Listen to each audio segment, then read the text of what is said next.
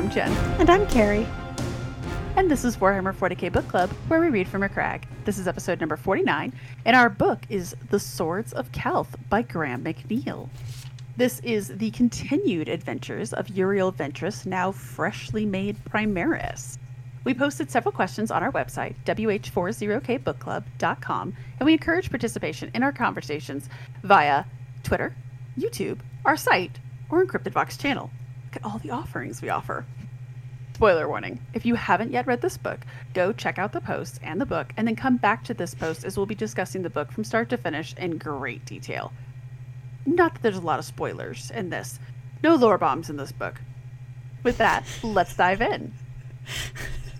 Did you like the book? I really did, yes. Was it so okay? When the book came out, I was like, "Oh, we haven't read we haven't read Uriel Ventris in so long." I didn't realize how long it had been. So, was it worth the wait? Was it just like coming home and putting on your favorite sweater? That's a good way of putting it. Yeah, it was just it's just kind of like you start reading it's like hanging out with old friends very much reminded me, and I think everybody has these friends who, like, you don't talk for several years, but when you do see them, it's like no time has passed whatsoever. And you just pick up, like, we just saw each other yesterday, even though it's been like six years.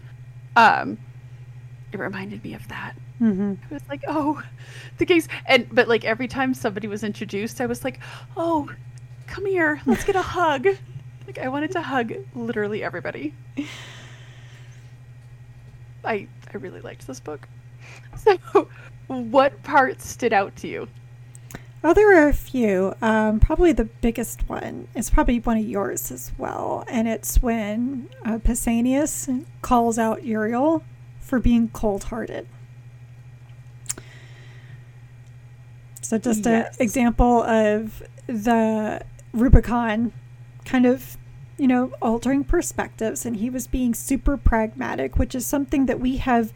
And I kind of liked that Graham McNeill did this, that he didn't leave Uriel 100% intact, because we've seen this so much with um, many of the, mostly the new Primaris, that mm-hmm. they get overly pragmatic and then kind of stop caring for their constituents. And, you know, we saw this especially in Knights of Macragge uh, with with that one Primaris, and uh, which is, it even made like his Primaris captain irritated. It's like, okay, you need to learn a lesson because you've forgotten what we're here for.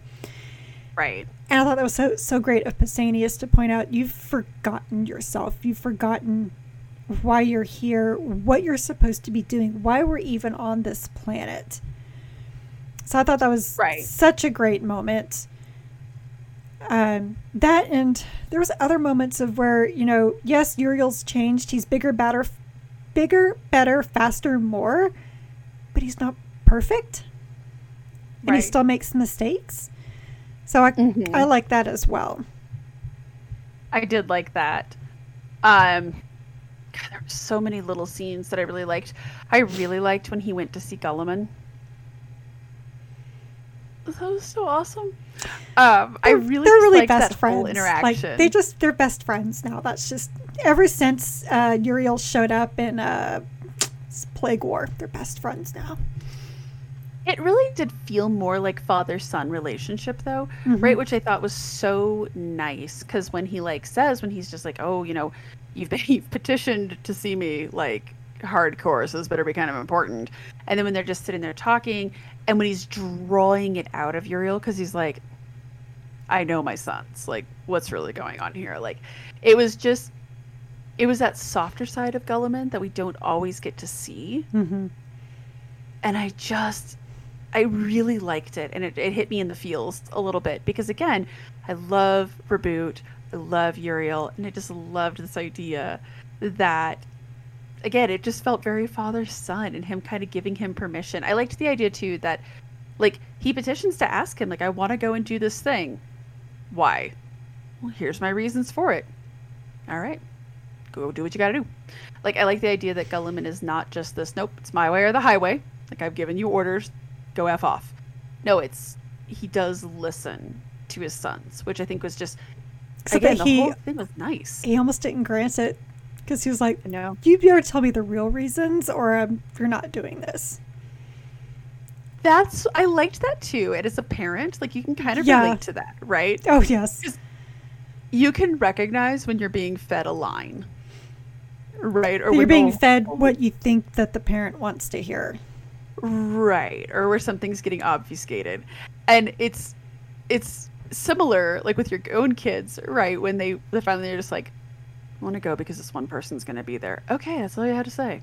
Right. like you know so i really liked the idea that he is like he does listen and it was it was such a humanizing moment for both of them Mm-hmm.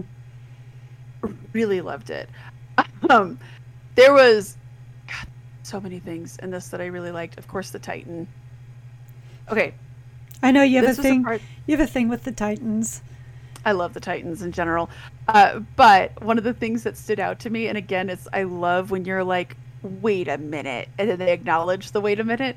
So when they talk about after they teleport into the center of the earth, and that they're like, oh, it was like a hundred days before they were rescued. I was like, dude, those human crew people are gonna be dead, and they're like, the human crew lasted longer than we thought. Okay. Um, and we'll talk a lot more about this later. But when the Necrons were devouring, my first thought is I was like, why the hell would a Necron need to devour? How does this even work? And then, like a paragraph later, Uriel is like, "Why though? How?" Like even he is confused. So It's it's like, these oh, are not any Necrons I've ever worked with or against. I right guess. right um i i just really like when you're like hold up. And then authors immediately are like don't worry it weird. I liked that. Um that i will say graham mcneill i feel very comfortable saying this. Graham mcneill is the master of bolter porn. Because he really is. Because this book is definitely bolter porn. But like it has heart. It's like bolter porn that has heart. Mm-hmm. there's a story there's characters that you connect with and you love and you feel good about reading it. It's not just boom boom boom blood explosions. Like there's it's not pearl harbor. Um missed you more than that movie missed the point. It's an awful lot. Um Never saw the movie, and I was warned not to. yeah don't.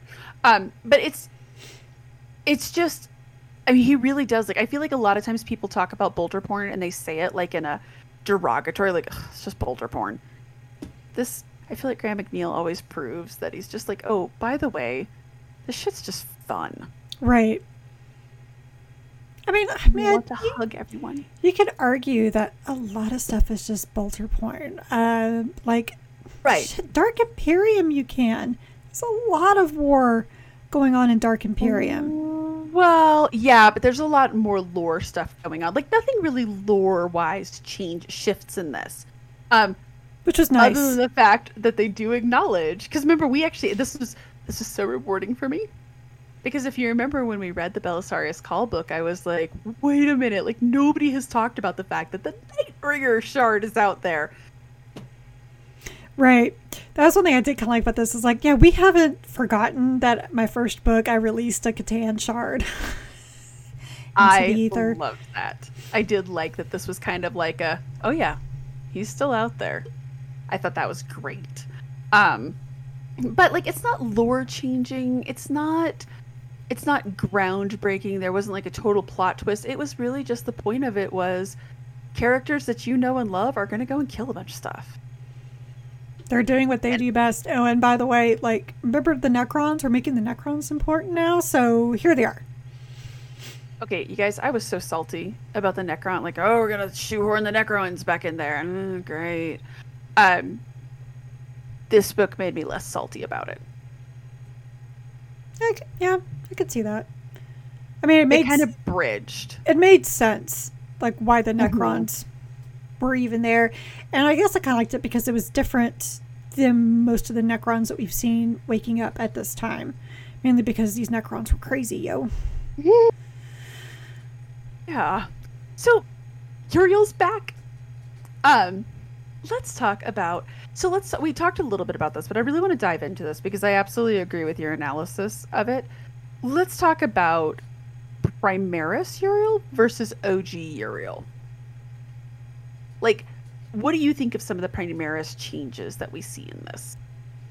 I mean, aside from the physical changes, obviously, um, he is he's able to process a lot more quickly.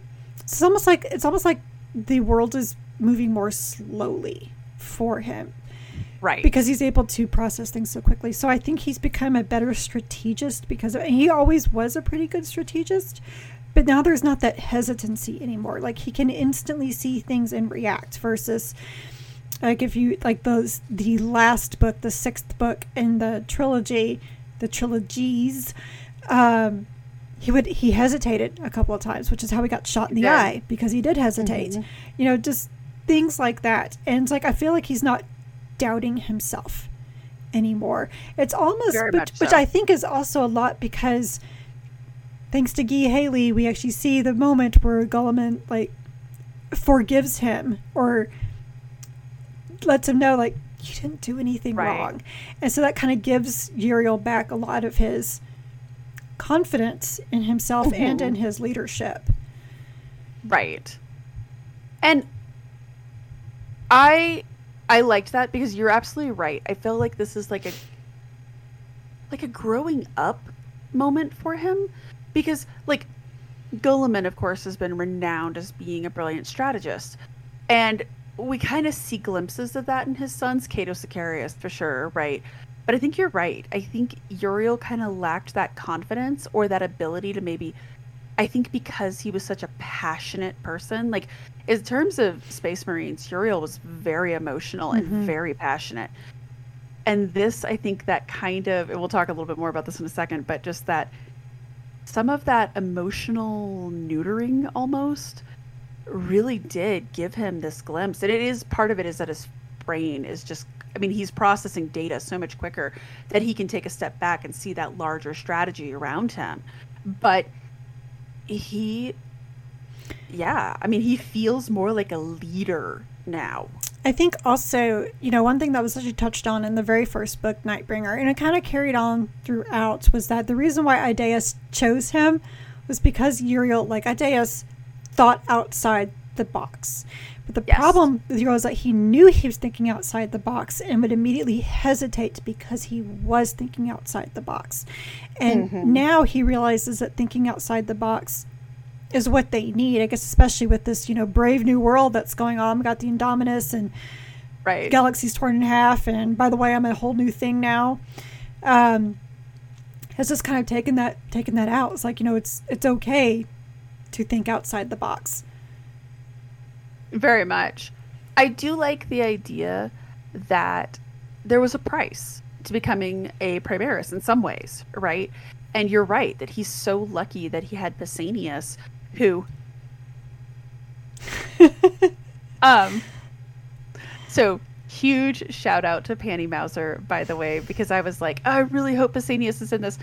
And she read the book and she DM'd me and was like, there's a lot of Pausanias in it.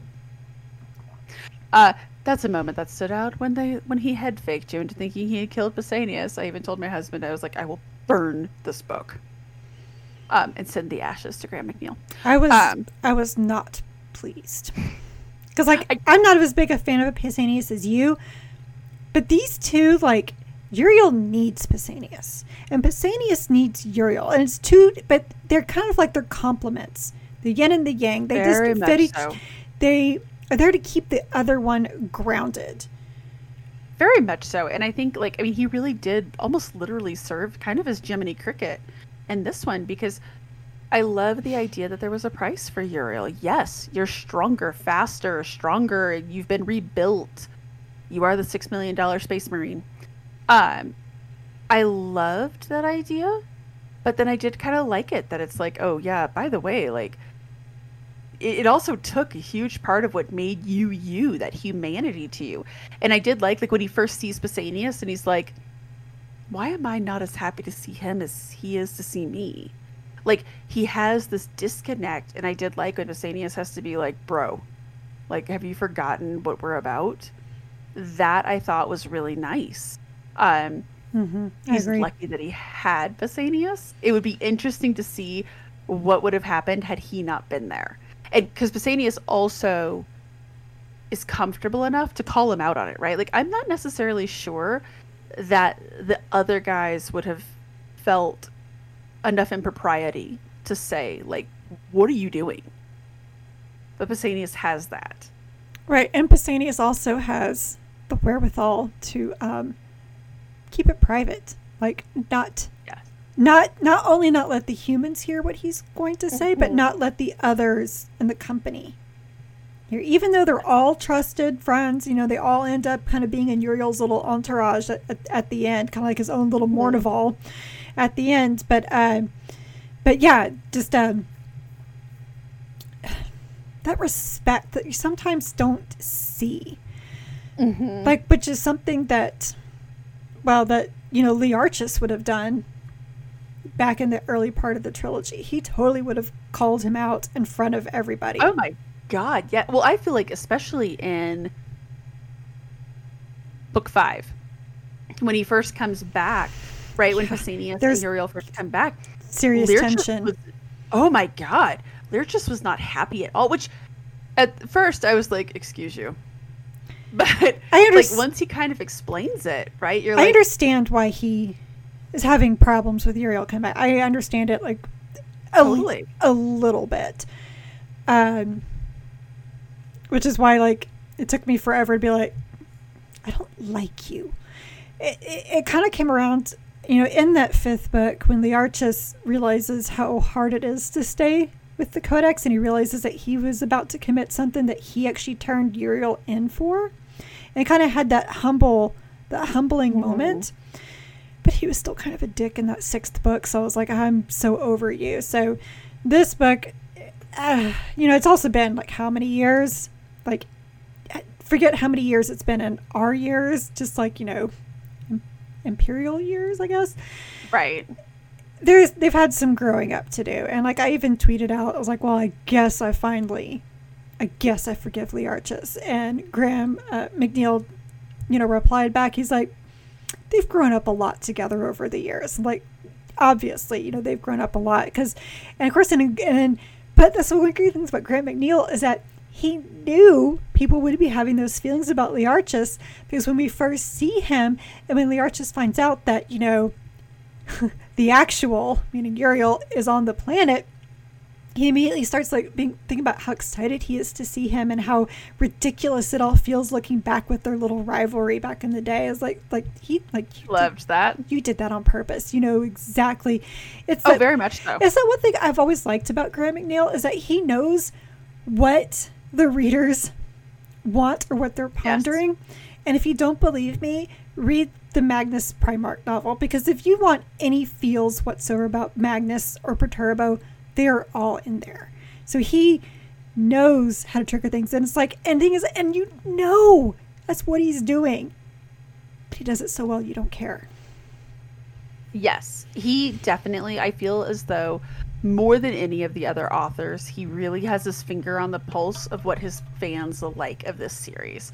And you know what? It really could just be like a wild coincidence that he's like, well, I feel like I need to give Learchus like a, a moment, but it just happens to work for us. But I, I don't think so. Like, I think he knows. And I actually really loved that scene when Learchus is basically like, "Ha, we were such silly children back then.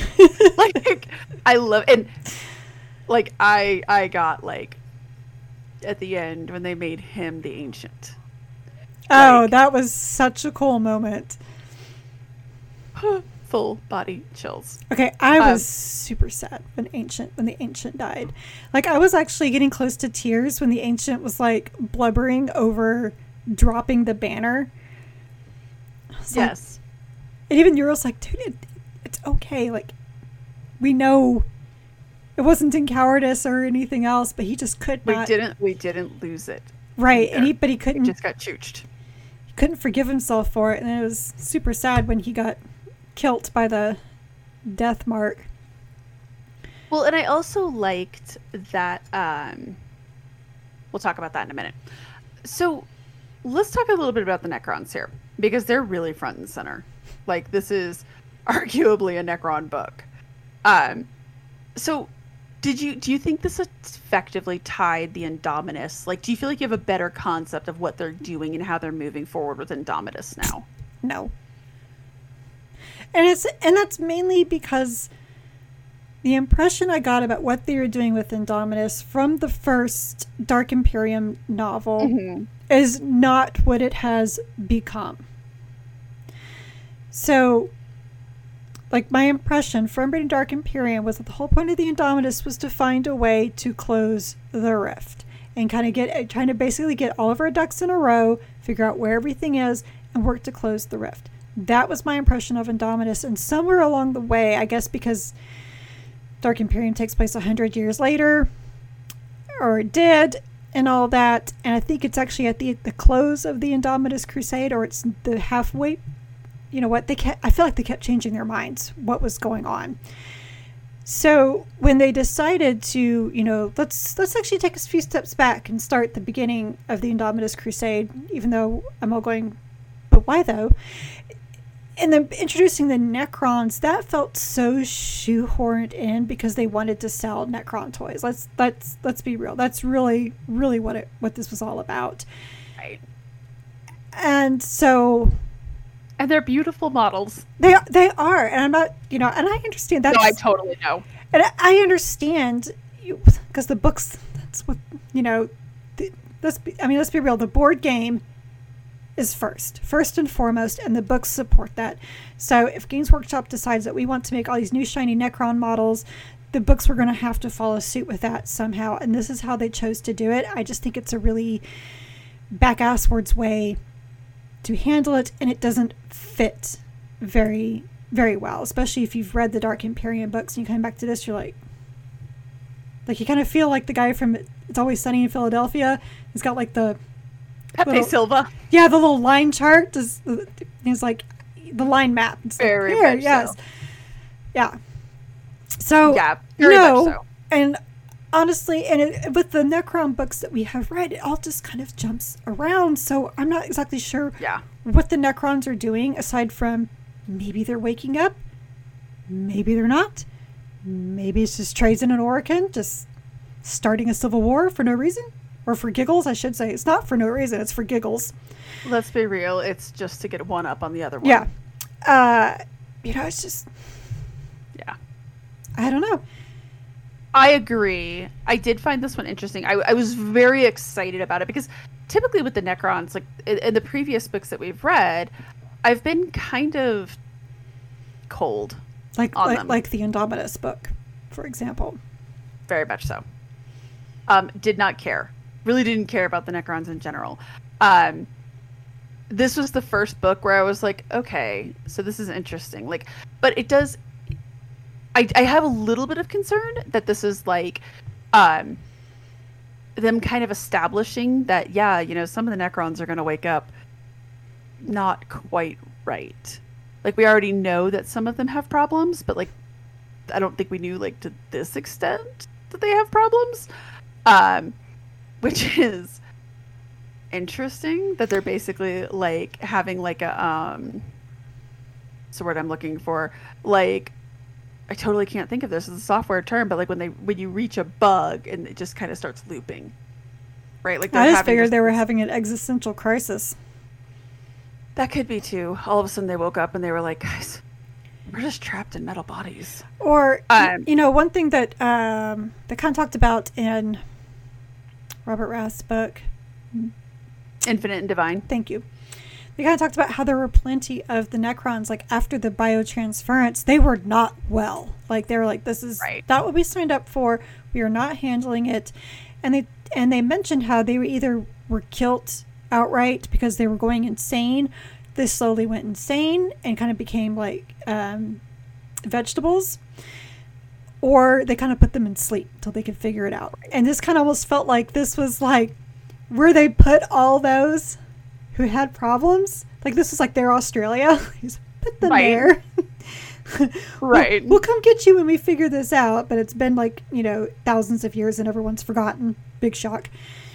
And now that they've all woken up because the eagles are no longer circling the mountain, they're not well. And then we have this cast off piece, unwanted piece of Nightbringer, who's also not well. Forcing him to do like a reenactment. right? Well, so like weird. like they woke up and they see, I took it more like it was like a bug. Like they woke up and they're like, "Okay, this is what we got to do." And it doesn't it doesn't matter that, you know, they can't they can't do the thing. They can't realize it. And um so one thing I did like um with the eagles circling the mountain, I was like, yeah, yeah, the eagles are definitely still circling the mountain. Goddamn Imperials. Um, just kind of fun. Uh, but I, I guess I do have a. This book oddly helped me understand a little bit more of the scope of the Indomitus Crusade.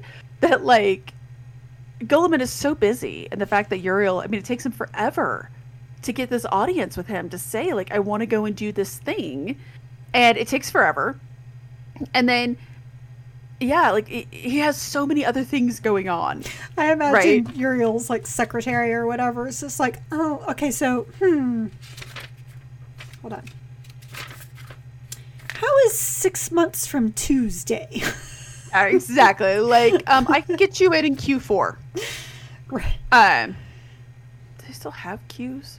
Uh, anyways, like, I mean, it would have to be that far out, right? Like, I also, I also had that idea where they were just like, "This is your first Available, first available appointment. first available appointment is six months from now." and he could Um, cancel because of war. Right, exactly. uh, he's a little busy. Um, totally. I the madness of the Necrons was very interesting. Well, I mean, it kind of was, but it was it was really it was gross. And I do, and I will say right now again, such like such a bizarre flex, good way bizarre flex from Graham McNeill. That scene when they're all captured by the Necrons and the one guy gets devoured and they slowly like they can't move their armor. Poor Dreadnought. Pour one out. Guys, that affected me like way hard. He couldn't because even the like dreadnoughts that's not cheap. Like that's a lot of technology and that guy's been around for a really long time and he just got and he can't fight back. okay i was saying i was saying this to my husband that every time i think that i have found the most ignoble way to die in the warhammer 40k universe they come up with something new and exciting that i hadn't thought of like the human crew starving to death in the center of the earth that's pretty ignoble getting devoured After by something that doesn't even need food And um, not only that, after they pried you out of your dreadnoughts like a little oyster. that's very accurate actually I mean, he had no arms and legs anymore. I really do enjoy bivalves too, and that's you know Might have ruined that for you forever. I might have actually. Okay, so mind blown recently. I saw somebody because obviously we don't get fresh scallops here. I had never seen a fresh scallop in my life. They have so many organs and stuff that you have to. Anyways, that's kind of what I imagine now that you're saying that. I'm picturing it. Google what a fresh scallop looks like when they're pulling it out of its shell. Um, that's kind of now what I picture him looking like. Ew. I, I kind of did too, but like with the head. So, anyway, anyway, thanks for that. Um, but that scene was horrifying. Like that whole, it was so tense and it was so scary. And at first, I was like, "I'm not gonna hurt the swords of." Ca- oh my god, that guy's dead. But he killed the dreadnought. Like it was, it was real. And by the end of the book, I mean, he killed so many of these named characters that by the end, I was like, we know Uriel and Pausanias are making it out, but like they well, Uriel at least has the plot armor. Right. But I mean, by the end there, I was like, no one is safe. But that scene was so tense. And it, again, it was not only an ignoble death, it was something terrifying about something that's not even angry at you personally. It's just mindless. Mm-hmm. Doesn't even need to eat to survive, and it's eating you. It was almost like making this more graphic than it needs to be, but what it made me think of the, the way it was like taking him in, that they're describing it like a wood chipper. Yeah, kind of.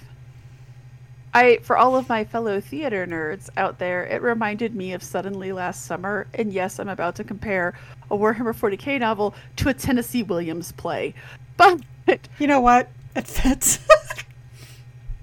Tennessee Williams, the grandfather of misery porn, Hmm.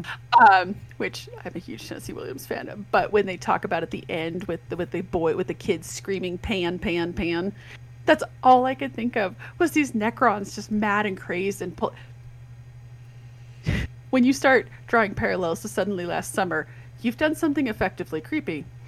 Um, this one, that scene though, I was like the whole time I was like, okay, so well done.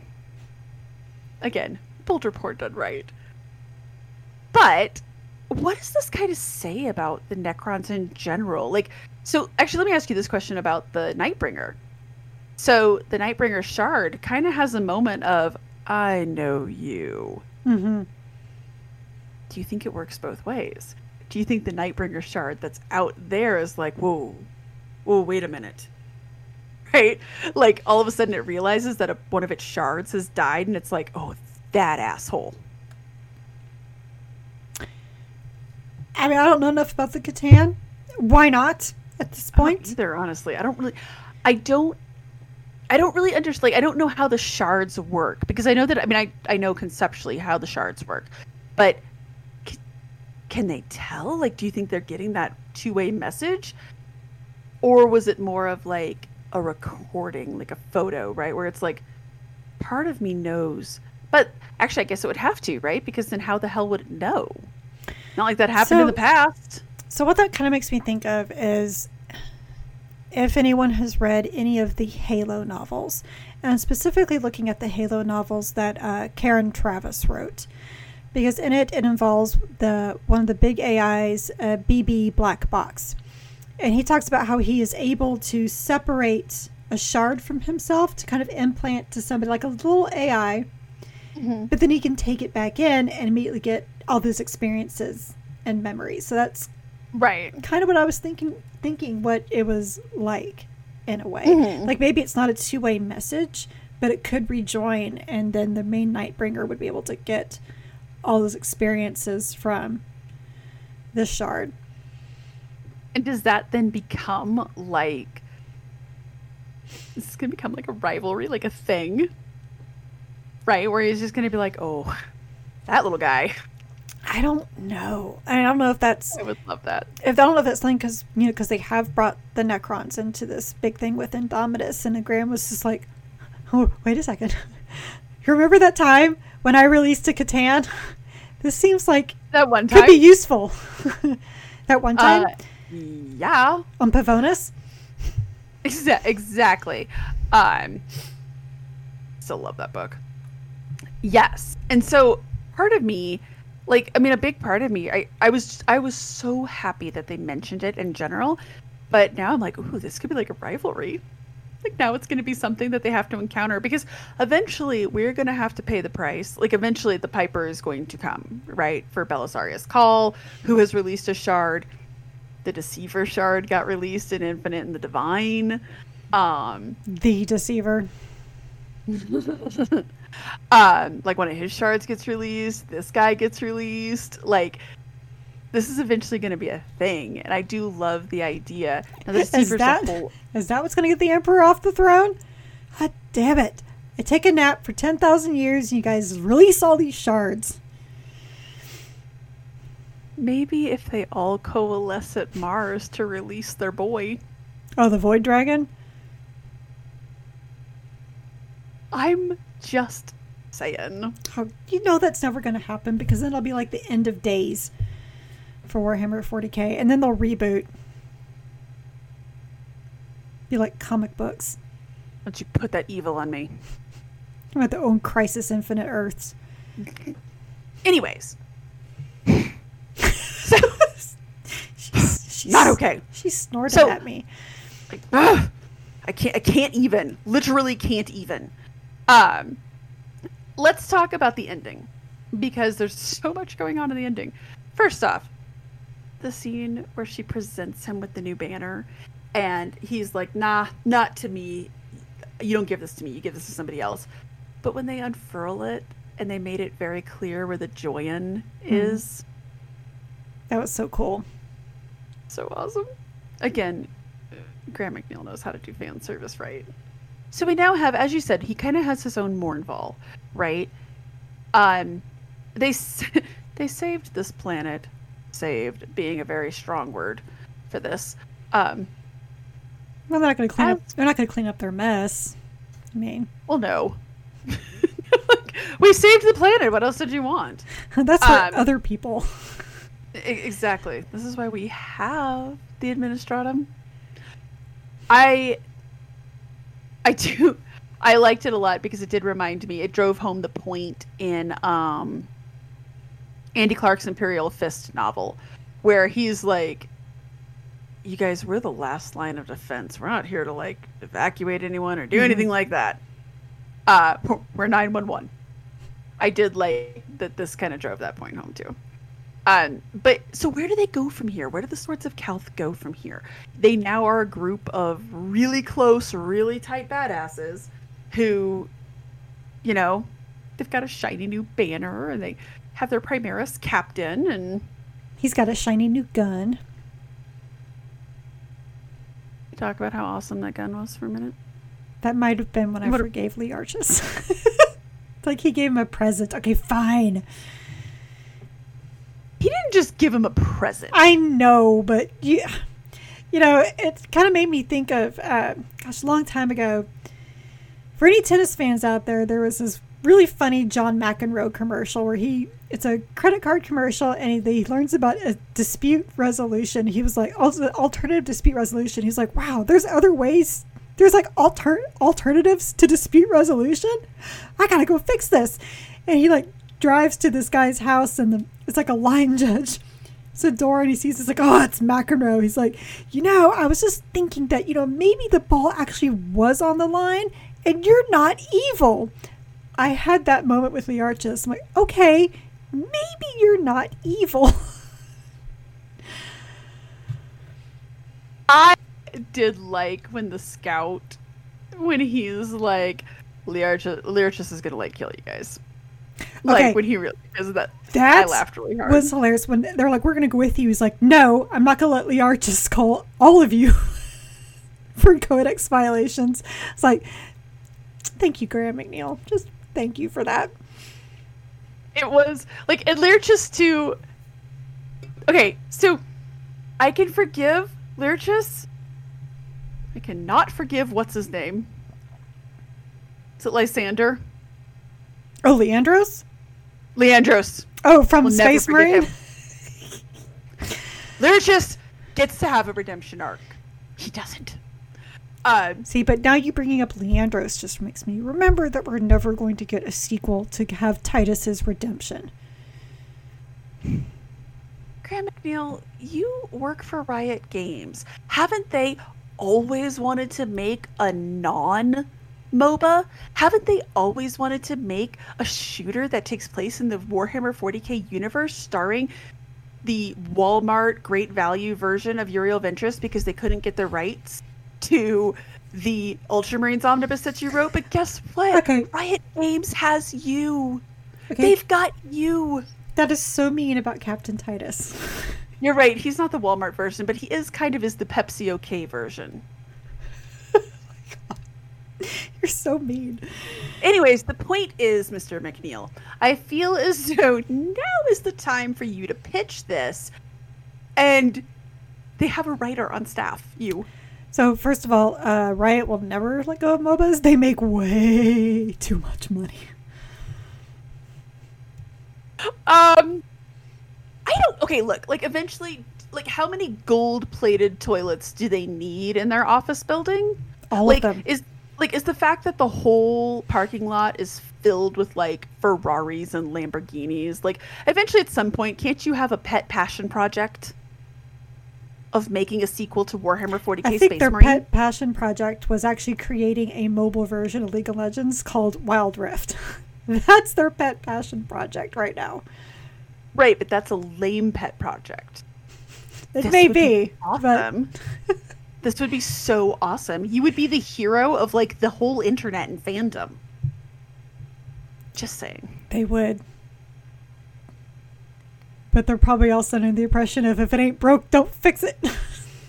Probably true. But I'm just saying.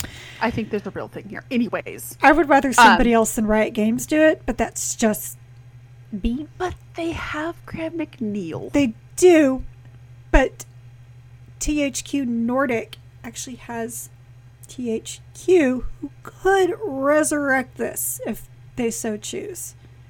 Please do. With this Pepsi OK Uriel, I'm totally good with it. Just be sure to bring back the uh, voice actor, please. Uh, Mark Strong. Yes, thank you. I knew it was strong, but yes, Wild crush on Mark Strong. Anyways, I just have a crush on his Um, voice. it's so dreamy. Anyways, um, I that whole scene, like he he's got a brand new gun. He's got his guys. His guys are super excited, and like, where do they go now? Do they just go back and rejoin Guilliman, or are they always like? Do they go back and rejoin Guilliman, but under the like they're just waiting for the siren song of the Necrons? I think they do whatever Gollum tells them to do. Do I- they all stick together though? I want to kind of envision them like the Guardians of the Galaxy, like the end of the first movie. And it's like, so where to? you know? Right. I kind of envision them like that, but I also know that, you know, since Guilliman and Uriel are back besties now, that, you know, they're just going to wait. They're going to, you know, send the report to Guilliman. He'll get to it in nine months and be like, okay, I have a new assignment for you. I would really like if he gets to their report right after he gets to Belisarius's Cawl's and he's like you you released a what now?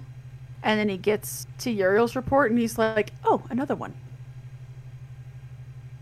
Like the shards be moving. It's a, are you saying this mm-hmm. might be another voicemail for Robbie I Bobby? feel like this would at least it, this, oh, this isn't a voicemail. You deliver this one in person. With a singing telegram. Um, I think the uh, Cawl, Cawl leaves a message. Oh, for sure. For sure. Belisarius Cawl 100% leaves a message. on his And- rogue AI.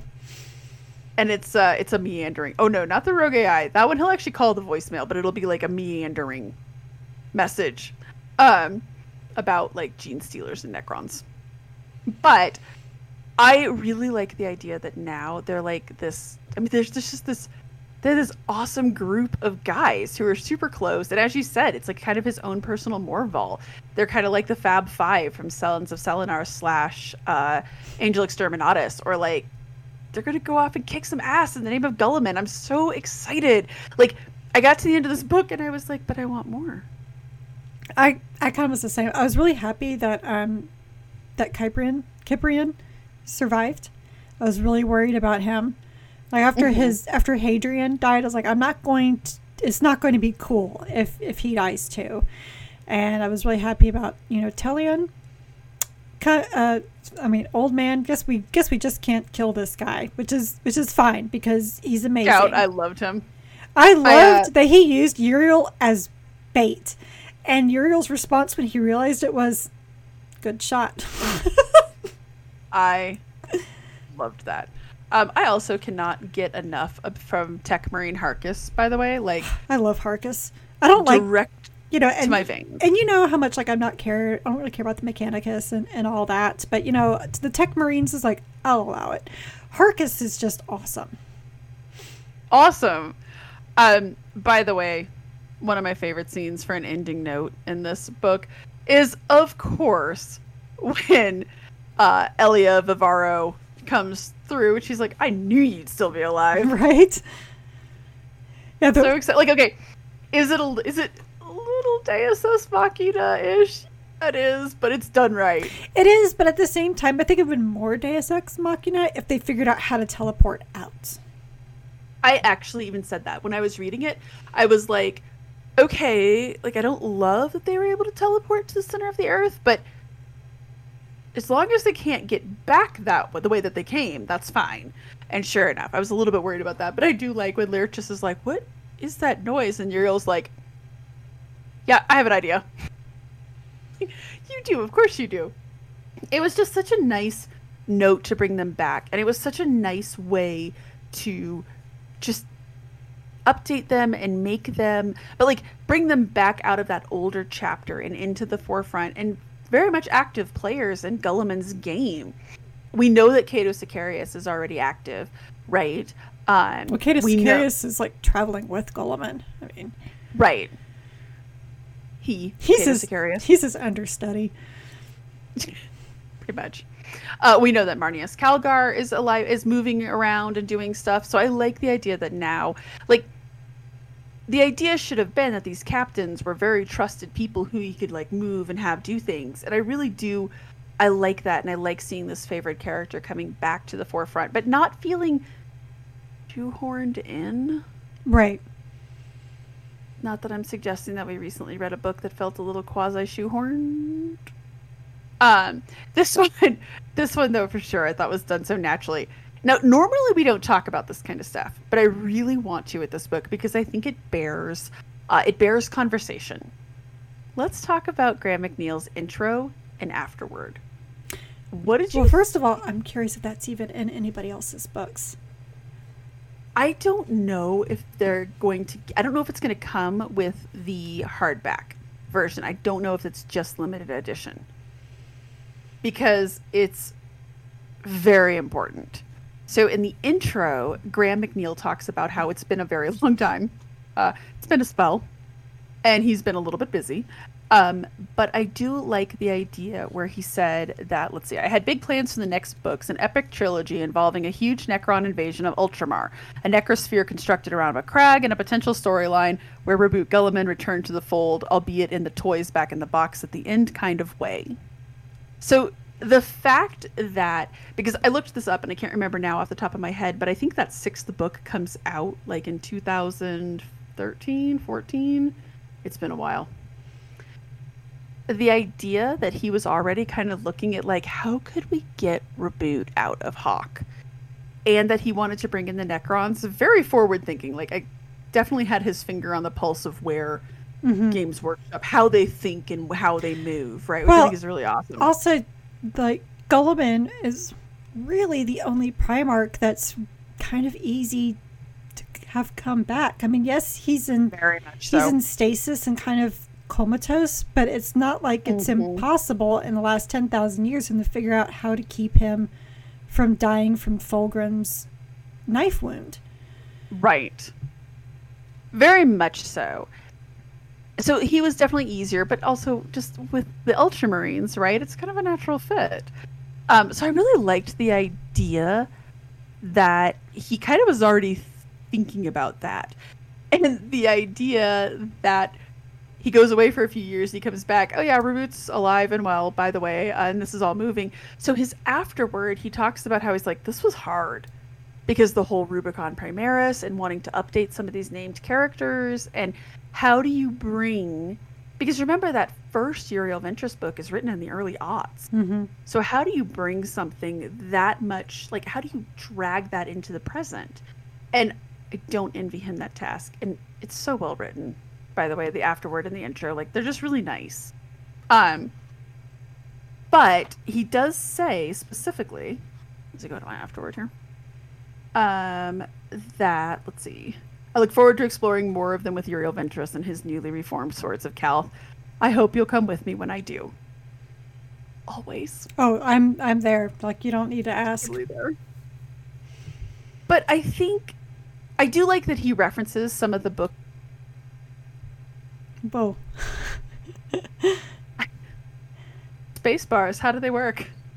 Um, I do like that he references some of the other books that he's been keeping up with the lore and like he really did do his research into how to bring this in um, responsibly, I guess. So again, it doesn't feel shoehorned and he does feel like he's very current, which he's very good at.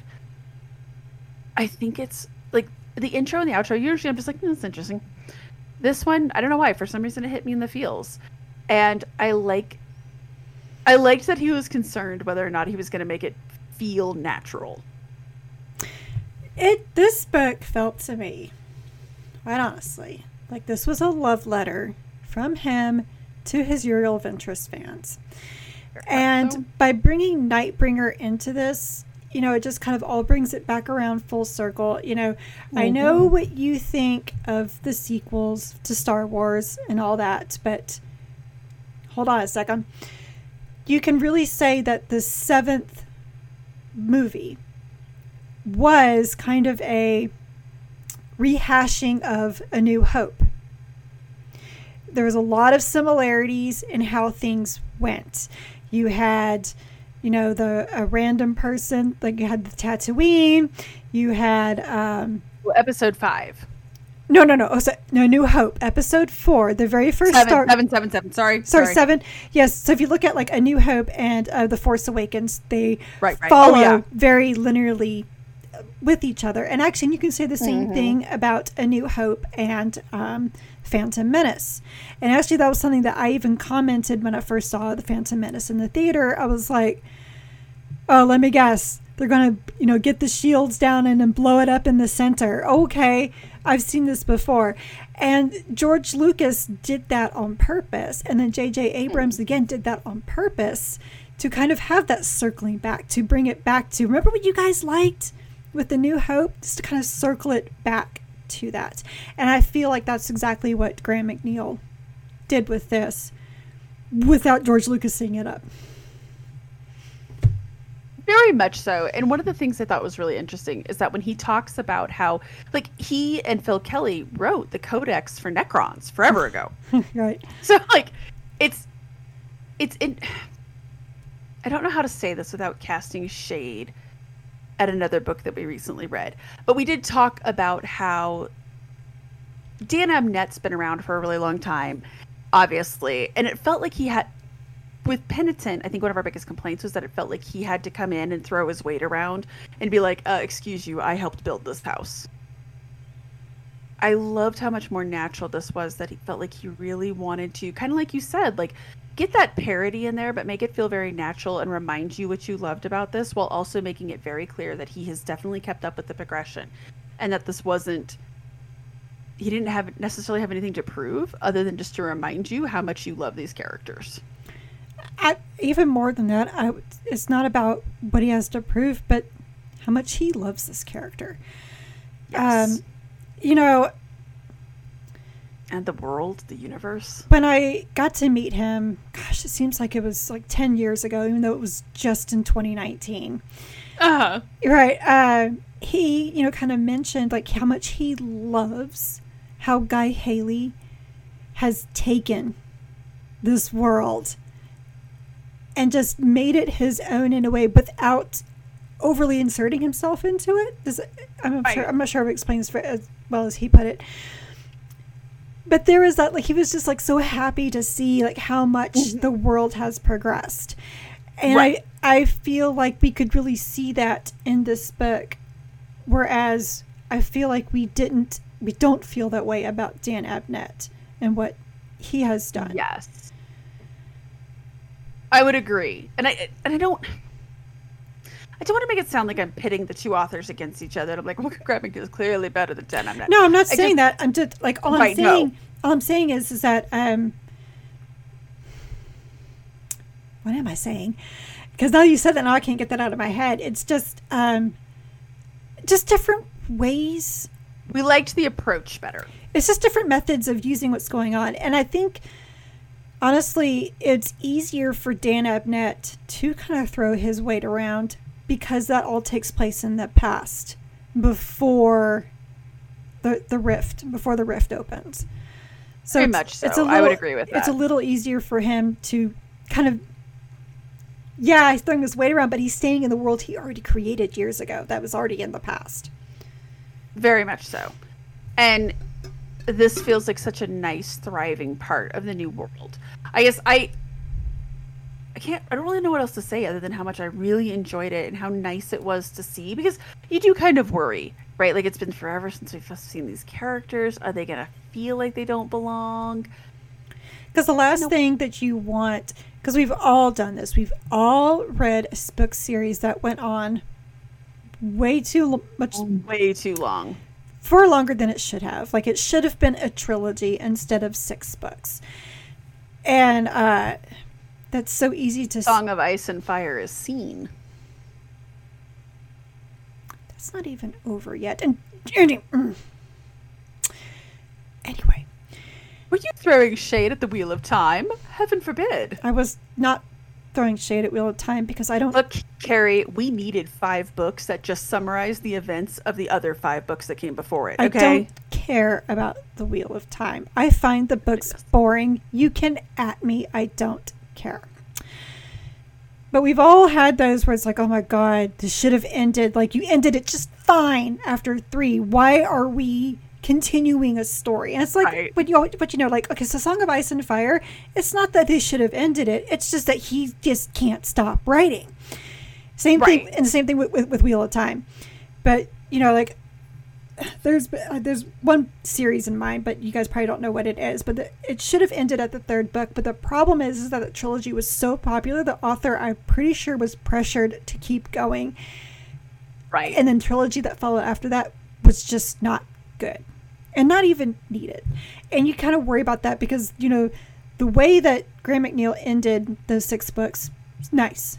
It's perfectly nice. That's very nice. Wrapped it up, everything with Hanso. Mm-hmm, mm-hmm. So you kind of worry, like, okay, is this going to be a sign of quit while you're ahead, old man? And it wasn't.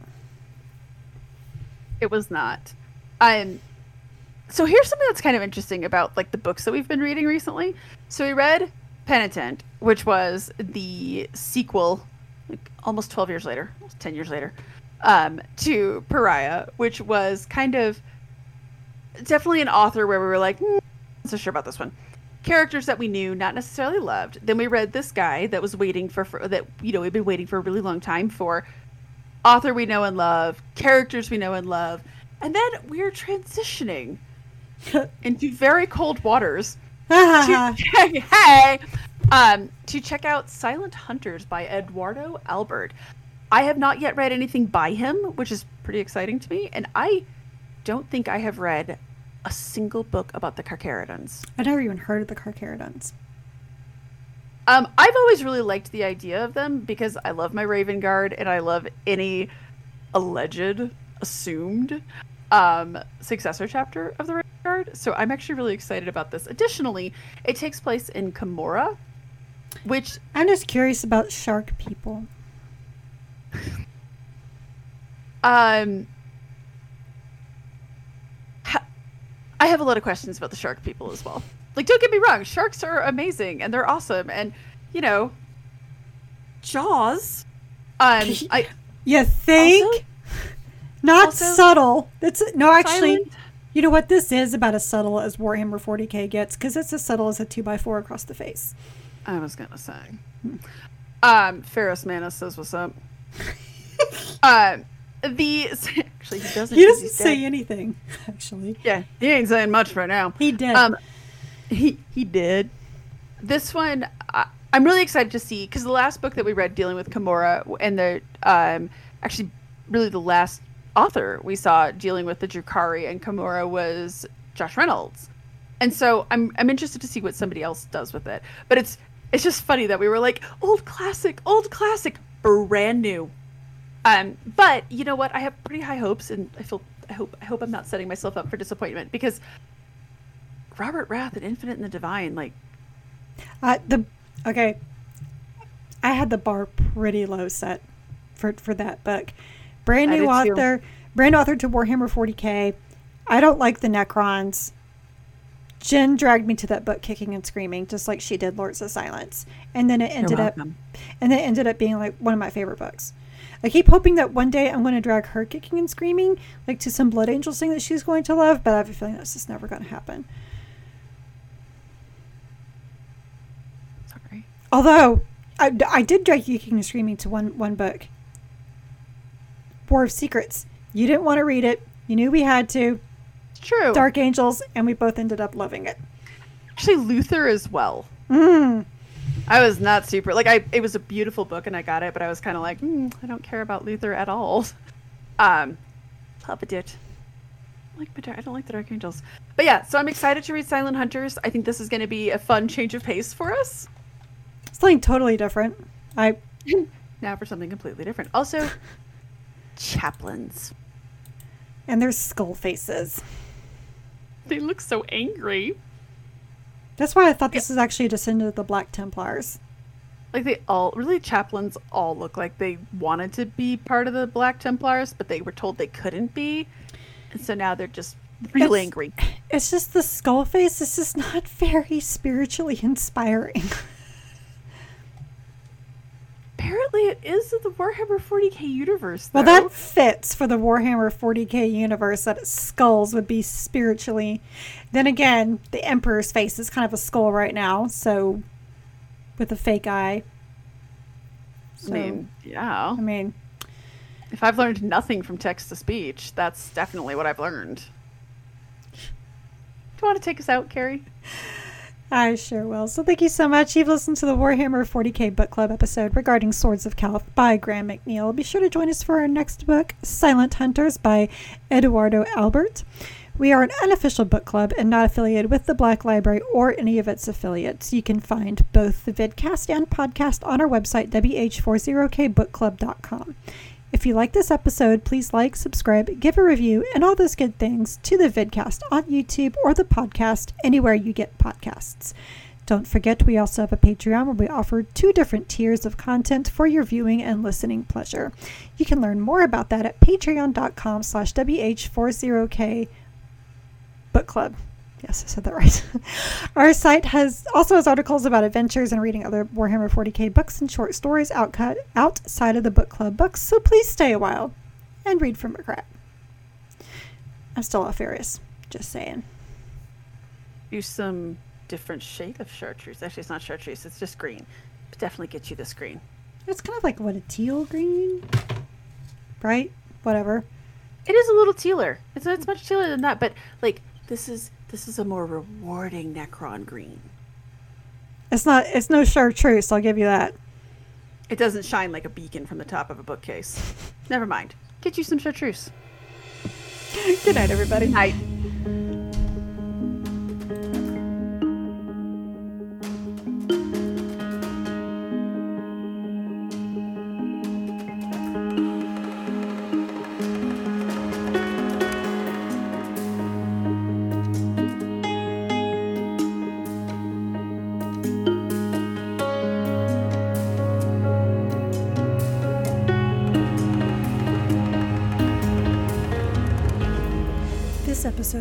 Warhammer 40k Book Club is hosted by Jen Bozier and me. Recording and editing of both the vidcast and podcast were done by me. The book club questions and discussion format were done by Jen, and all of our music is by Jingle Punks. The Warhammer 40k Book Club is a Warhammer LLC production. This is a Voxcast that even he, Cato Sicarius, would approve.